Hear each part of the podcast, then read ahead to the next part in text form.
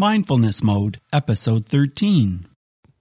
I think being mindful, I just had to get through it, even though I wasn't at my best. Reach new heights of calm, focus, and happiness on Mindfulness Mode with me, your host, Bruce Langford. Today I'm talking with James Newcomb, a professional musician, a trumpet player with the U.S. military, talking about his use of mindfulness. Now, I'm hearing lots of feedback from you, Mindful Tribe, and would love to hear even more. See our show notes at mindfulnessmode.com. Type James Newcomb, N E W C O M B, into the search bar and leave a comment. We'd love to hear from you. Tell me how you use mindfulness in your life. Okay, Mindful Tribe, let's get started. I'm totally thrilled to have James Newcomb on the line today. Hey, James, are you in mindfulness mode? I'm always in mindfulness mode. Fantastic. James Newcomb is a passionate musician and specifically a trumpet player who loves sharing music with people who would normally not have heard it. He started Musica Missio, where he partners with churches and schools to share famous trumpet music with his audience. He's also the host of the podcast Outside the Music Box, where he celebrates musical creativity and innovation. He calls music a calling to create human interaction that leads to a better world. James, would you share with Mindful Tribe where the idea came from to create Musica Missio? Absolutely. Well, I like to say that music is my calling and trumpet is my passion. Trumpet is the means by which I share the calling of music with others. So, Musica Missio came about while I was in the military. I've been in the military two times, both times as a musician, and I was in uh, 1994 through 98.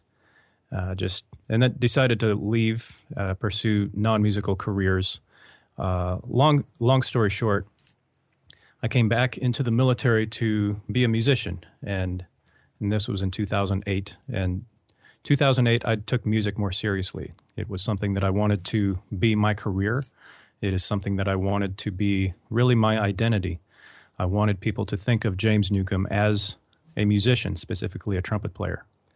And so, since I had done the military before, and since jobs were sort of hard to come by at the time, and I had to provide for my family, the military was an expedient means of doing that. Um, after a few years of doing the military uh, musician gig, it was going okay but I found myself a little bit unsatisfied musically. The military has a very set way of doing things. There's a very, uh, I guess it's kind of a limited um, repertoire. Right. And yes. I had, uh, there's just so many uh, solos and, and, solo repertoire for the trumpet that I had been practicing for years, and mm-hmm. I had mm-hmm. been really just looking for an opportunity to share these these solos and all of this great uh, literature that has been written for the trumpet. Mm-hmm. And I decided, why am I waiting for the military to provide this opportunity? Why don't I stretch myself a little bit? And why don't I just, I'm just going to stick my neck out there. And I contacted churches. Being in the military, we uh, have traveled the country quite a bit, the United States. Mm-hmm. And I, we've been members of several churches, and I just contacted them and said, Would you like to host a trumpet concert? You provide the venue, you provide the audience, and I'll provide everything else the entertainment, the, uh, you know, the music. So that is how Musica Missio came about. It's, it was about three years ago, and it's been very part time. Obviously, the bulk of my activity musically has to be committed to the military since they are my employer and they, well, they put the food on the table. So sure. But I've I've been able to do ten to fifteen concerts a year, and Good. you know that's been a nice outlet. And now I'm in a position where I'm leaving the military very soon in the next few months, mm-hmm. and um, definitely going to be looking to use what uh, to build on what I have started with Musica Missio. Uh, really taking my playing to the next level and really taking the uh, the the idea of using music to communicate to the next level and have that be uh, my next career. That's excellent. And I was a church music director for many years, and I can tell you, I would have loved to get a call from you, James, to say, "Hey, can I come over and do a, a concert at your church?" Because we had beautiful acoustics. We had a great congregation who would have loved to come out and hear the concert. So, great way to spread that message that music is a great way to communicate. So, James, I'm interested about when mindfulness became a part of your life and if that's always been part of your performing skills and part of your performing or or where that came into your life. Hmm. Well, it's difficult to for me to pinpoint uh, an exact time where mindfulness became a part of my life because being a musician, uh, it's one thing to to just pick up a trumpet or to just sit down at a piano and play chopsticks. That's, I mean, that that takes very limited amount of uh, mental stimulation to do something like that. Yes. To play an instrument at a very high level, obviously takes mindfulness. Absolutely. So, uh, you know, I can't pinpoint an exact time when that became it. I guess if if if I was at the point of a gun, I would say that it was when I made that decision to pursue trumpet as a career. I, I guess is when I would say that that is when mindfulness really became a driving factor in my life. Sure. And as a musician myself, I certainly identify with what you're saying. It was certainly more of a gradual thing. And as I mm. became more and more serious and more passionate and worked on my instrument and really focused on that, I can think back and and think to myself that mindfulness sort of came into my life on a gradual basis. And mm-hmm. so it sounds like you're much the same with that. Well, it's I mean, when you make a decision to do something like I'm going to be a professional musician. Right. I'm not like I'm a I'm a pretty good amateur, but now I'm going to be a professional. So once you make that decision, then you have to incorporate mindfulness to you do. Yeah. achieve your goals. So once you made that decision and then you you became very focused on the trumpet and becoming better at it, becoming professional, did you notice that that same kind of focused attitude sort of extended over into your personal life on a day-to-day basis? Did you experience that? Yes. And it's it's sort of interesting how I ended up going back into the military because I was so focused on trumpet. Mm-hmm. I mean, that's all I did. Uh, we lived in Hawaii at the time. Right. And I was so focused on trumpet and practicing and getting better and trying to get good that that was my only priority in life. And sort of this commitment to my wife to uh, have a job and put food on the table and be the provider of the family, that sort of took a, a back seat. So in, in a way, my priorities were not completely where they should have been. I mean, mm-hmm. it's it's great that I had this uh, ambition and this uh, desire to excel at the trumpet and to become a professional, but at the same time, it caused me to shirk my duties a little bit as a husband and as the provider. So that is what the long and short of it is what led to me going back into the military to have a means of providing and at the same time have an outlet where I can use my my gifts and my calling. Right. So going back in your life, I'm wondering when it was that you first started playing trumpet and that you first knew that trumpet was going to be a really large part of your life. Well, my dad gave me my first trumpet lesson. I was eight years old, and he had played the trumpet, and he's he still did at the time, but it wasn't he wasn't serious. He wasn't a professional. Sure. That was my one and only New Year's resolution I've ever made, and I stuck with it. And my uh-huh. New Year's resolution of 1985 was to learn to play the trumpet, just like my dad. So he gave me my first few lessons. It was something that I did, I, I guess, the third through the eighth grade. It's something that I did. It wasn't anything that certainly didn't have any aspirations to be uh, professional. But I remember very, very clearly when I entered the ninth grade high school, and the band director was a trumpet player himself, uh-huh. and he listened to me play, and he and I just remember very clearly him saying, "James, you have a lot of raw talent." Uh-huh. If I were to place one time when when I began to uh, be mindful of my uh, abilities on the trumpet, it would be then. So that was very uplifting for you then. Oh, absolutely. Sure, sure. Yeah. And so after that, I was like, that was my identity through high school. I was the trumpet player. And was there ever a time through those years where you just felt really discouraged? Did you ever have any plateaus and you just thought, oh, maybe I just might give this up? Did you ever remember anything like that? Yes. My senior year in high school was, uh, wow, what a roller coaster. I, I, to this day, I don't know what happened physically, mm-hmm.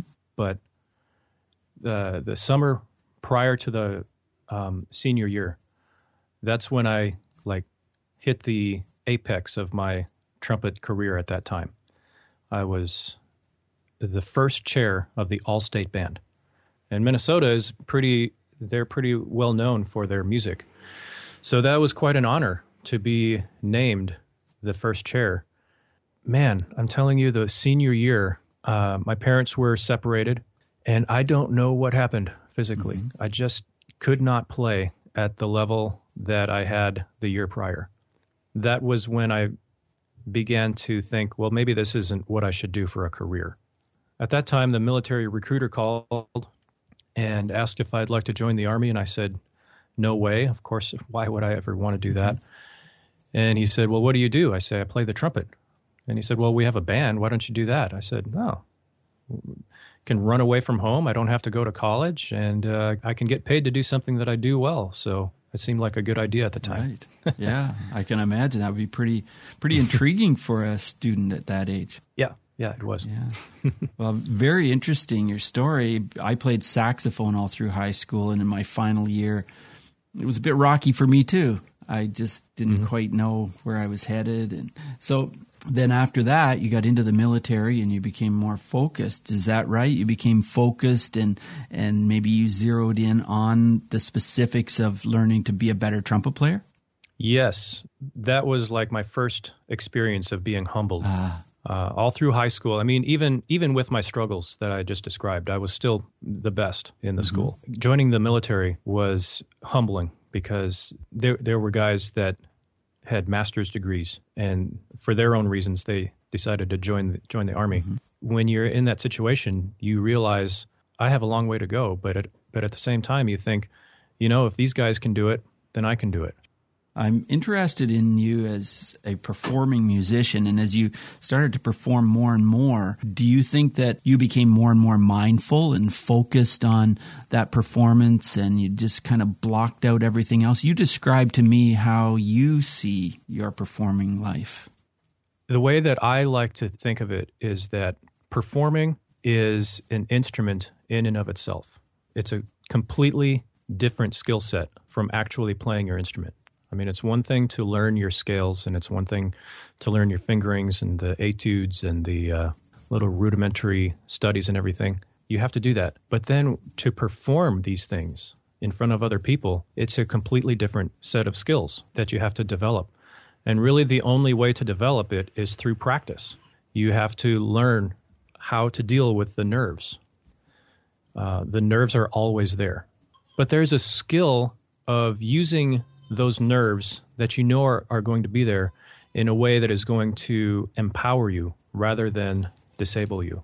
It's just, I mean, it, it really is as simple as just doing it, doing it over and over and over until it's second nature. So, Mindful Tribe, whatever you're focusing on, whatever your passion is, listen to James and, and what he's saying about how focused he had to be on music. And, you know, the acronym for focus follow one course until successful. And you can tell from the way James is talking about his trumpet playing that he really, truly did that. James, I'm wondering if you can tell us a story about one of the most challenging performances you ever did and whether mindfulness may have played a role in that. I started Musica Missio in the summer of 2012. Right. And I did I did 3 concerts that summer. And I think I I may have done uh, one or two in the fall. Uh, but then I made an arrangement with our congregation. In we lived in North Carolina at the mm-hmm. time, where I was stationed, And I had made a, arrangements with the uh, the leader of the congregation months prior, and this was like the big. This is my big moment, mm-hmm. and I, I was looking forward to this performance for literally just six months. This is the one date uh, that I was looking forward to, and it was in January, and it, it was in North Carolina. And if you know anything about North Carolina, you know that the weather is such that it's not cold enough to just stay below freezing. Mm-hmm. Like if you have, uh, it can be maybe 38 degrees during the day. Right. And then if it starts raining, then it's going to go below freezing at night and you've got problems. Okay. So we had that exact situation the day prior to the concert. And I had this big, uh, just this big event, or, or, or uh, like the the final, the, the grand finale of the concert was a a tribute to John Williams, the movie composer. Yes. And it's something that I had written for a brass ensemble. And my brother was going to be driving down from Virginia to perform in it. And a bunch of my coworkers from the base at Fort Bragg were going to uh, perform in it. And it was like, this is this is going to be the showstopper. The crowd is going to love it. Um, so we have this huge snowstorm the day prior, and we're going to have the big rehearsal with the guys the day prior. Right. Uh, my brother can't get down from Virginia Beach until late at night. Uh, the the roads are impossible to drive on. Mm-hmm. It's dangerous to drive on. Um, so we couldn't have any rehearsal the day prior. We had to do all of the rehearsal the day of. And so the morning the morning of the concert, I mean, and, and you have to remember that if you're a brass player of any kind, you your endurance is very limited. So it's not like you can play for three hours in the right. morning and then play a, a full concert at night. Not. You have to be very, yeah, you have to be very conserving mm-hmm. with your with how you play. So I literally have no choice but to perform this one piece with my brother that morning with our pianist, mm-hmm. and then uh, the only time that we could rehearse with the coworkers for this John Williams piece was to do it just a couple of hours prior to the concert. So, long story short, I did way too much playing on the trumpet, and uh, I think once the concert actually started, I knew that after the first piece, I'm in I'm in some trouble. well, not a good feeling. It was not a good feeling. I was I was tired. I was um, fatigued, and I still have an entire solo concert wow. of an hour. To so literally, I, I think like a good three months, I could still feel the effects of that physically because I still had to do my work for the military. Right. And um, yeah, so yeah, I think if I were to name one that was the most challenging, that was it. I think being mindful, I just had to get through it, even though I wasn't at my best. I I had to get through it. It's not like I was just going to sure. quit and say, "Sorry, I can't play. The concert's over." I decided whether I'm at my best or not, I'm going to make it through, and I did. James, I've worked in bullying prevention for over a decade, and I've seen a lot of experiences where mindfulness could really help. Have you ever experienced any any examples of bullying either with adults or children where mindfulness may have played a role or it could have potentially have played a role? We grew up in Minnesota mm-hmm. and we lived in the richest town in Minnesota and we were the poorest family uh, in the richest town. And so I was pretty typical height now, but I was always the shortest kid. I was really scrawny. So I experienced my share of bullying when I was in uh, middle school, sixth to eighth grade as far as being mindful, I, I just decided I'm I'm not going to let that define me in my adulthood. It's made me more aware. Sure, and just making that decision, a lot of people would say that was a type of mindfulness. My next segment is the multi-mode round, James, and I just need short 30-second answers. That's perfect. Who is one person who has influenced your mindfulness practice? That would be my trumpet teacher, the trumpet teacher that got me into professional trumpet.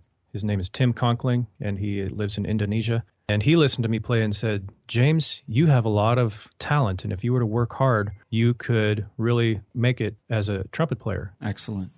How has mindfulness affected your emotions?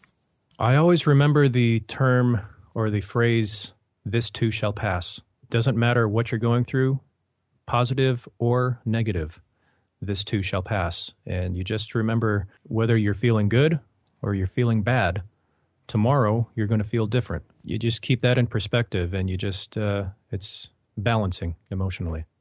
I agree. I think of that too. Mm-hmm. Tell us, James, how breathing is a part of your mindfulness. Well, breathing is a very important part of playing the trumpet. Mm-hmm. sure is. I mean, trumpet playing without breathing is kind of like oatmeal without the oats. You have to have it. Right. I, there's a series of breathing exercises that I use to um, focus myself and as well as to prepare myself physically for playing the trumpet. So I guess that is how it helps me. If you could recommend a book on mindfulness, what would it be? Uh, in line with my career, I would recommend The Music Lesson. And it is written by Victor Wooten. If you're not familiar with that name, then maybe you've heard of Bela Fleck and the Flecktones. Victor is the bassist for Bela Fleck and the Flecktones, and the music lesson is really how music is ubiquitous and it, music is really a part of everything that we do. It's not just something that you do on an instrument, but it's something that is a part of us. Music is something with which we interact in everything that we do. So I would definitely recommend The Music Lesson by Victor Wooten. What advice would you give a person who is new to the whole idea of mindfulness and they'd like to start using it in their life? There are no overnight successes. Just to use that cliche, it's a marathon, not a sprint. Just remember that whatever you're going through right now is going to pass, whether good or bad. Slow and steady wins the race. So, James, you're a podcaster as well as being a trumpet player in the military. Tell us about that. Well, the podcast is called Outside the Music Box. It is, um, I guess you'd call it ecumenical when it comes to uh, instruments or genres, mm-hmm. but it really focuses on innovation, entrepreneurship, and um, inspiration in the realm of music. I guess the best way to describe it is just finding new ways, or really ways that define you as an individual, finding your own unique voice as a musician. So that's the purpose of it. We've had all, I mean, really all star guests, very world famous guests, and I've also had people that are not famous at all, but really the the focus is how music is really that driving force that uh, it's something that we have to do. The website is outsidethemusicbox.com. Of course, you can find it on iTunes and Stitcher. And well, I'm just like you, Bruce. I just started earlier this year, so I'm a newbie at podcasting as well, and it's just been a blast. Yeah, for me too. Yeah, exciting for sure. James, it's been a real pleasure to spend this time with you today, and I'm certainly inspired by what you've done in your life, making music such an important part of your life, and I'm fascinated to learn what you're going to be doing with music after this part of your your military life. Can you tell Mindful Tribe how we could connect with you and, and contact you? Certainly. Well, I would recommend that you go to outsidethemusicbox.com well, if you'd like to send me an email directly, I'd love to hear from you. It is newjam76, N as in Nancy, E W J A M 76 at me.com, me.com. Again, the website is outsidethemusicbox.com. Well, thanks so much again, and uh, you take care. Bye now. Thanks, Bruce. Best of luck to you. Thank you so much for joining us today on Mindfulness Mode. For insightful blog articles and show notes for every episode, check out mindfulnessmode.com. If you've enjoyed this podcast, you could help us out by clicking on the iTunes link on our website and leave a rating and review. In appreciation, I'll mention you at the top of an upcoming show. Till next time, Mindful Tribe, use what we've learned today to reach new heights of calm, focus, and happiness. Stay in the mode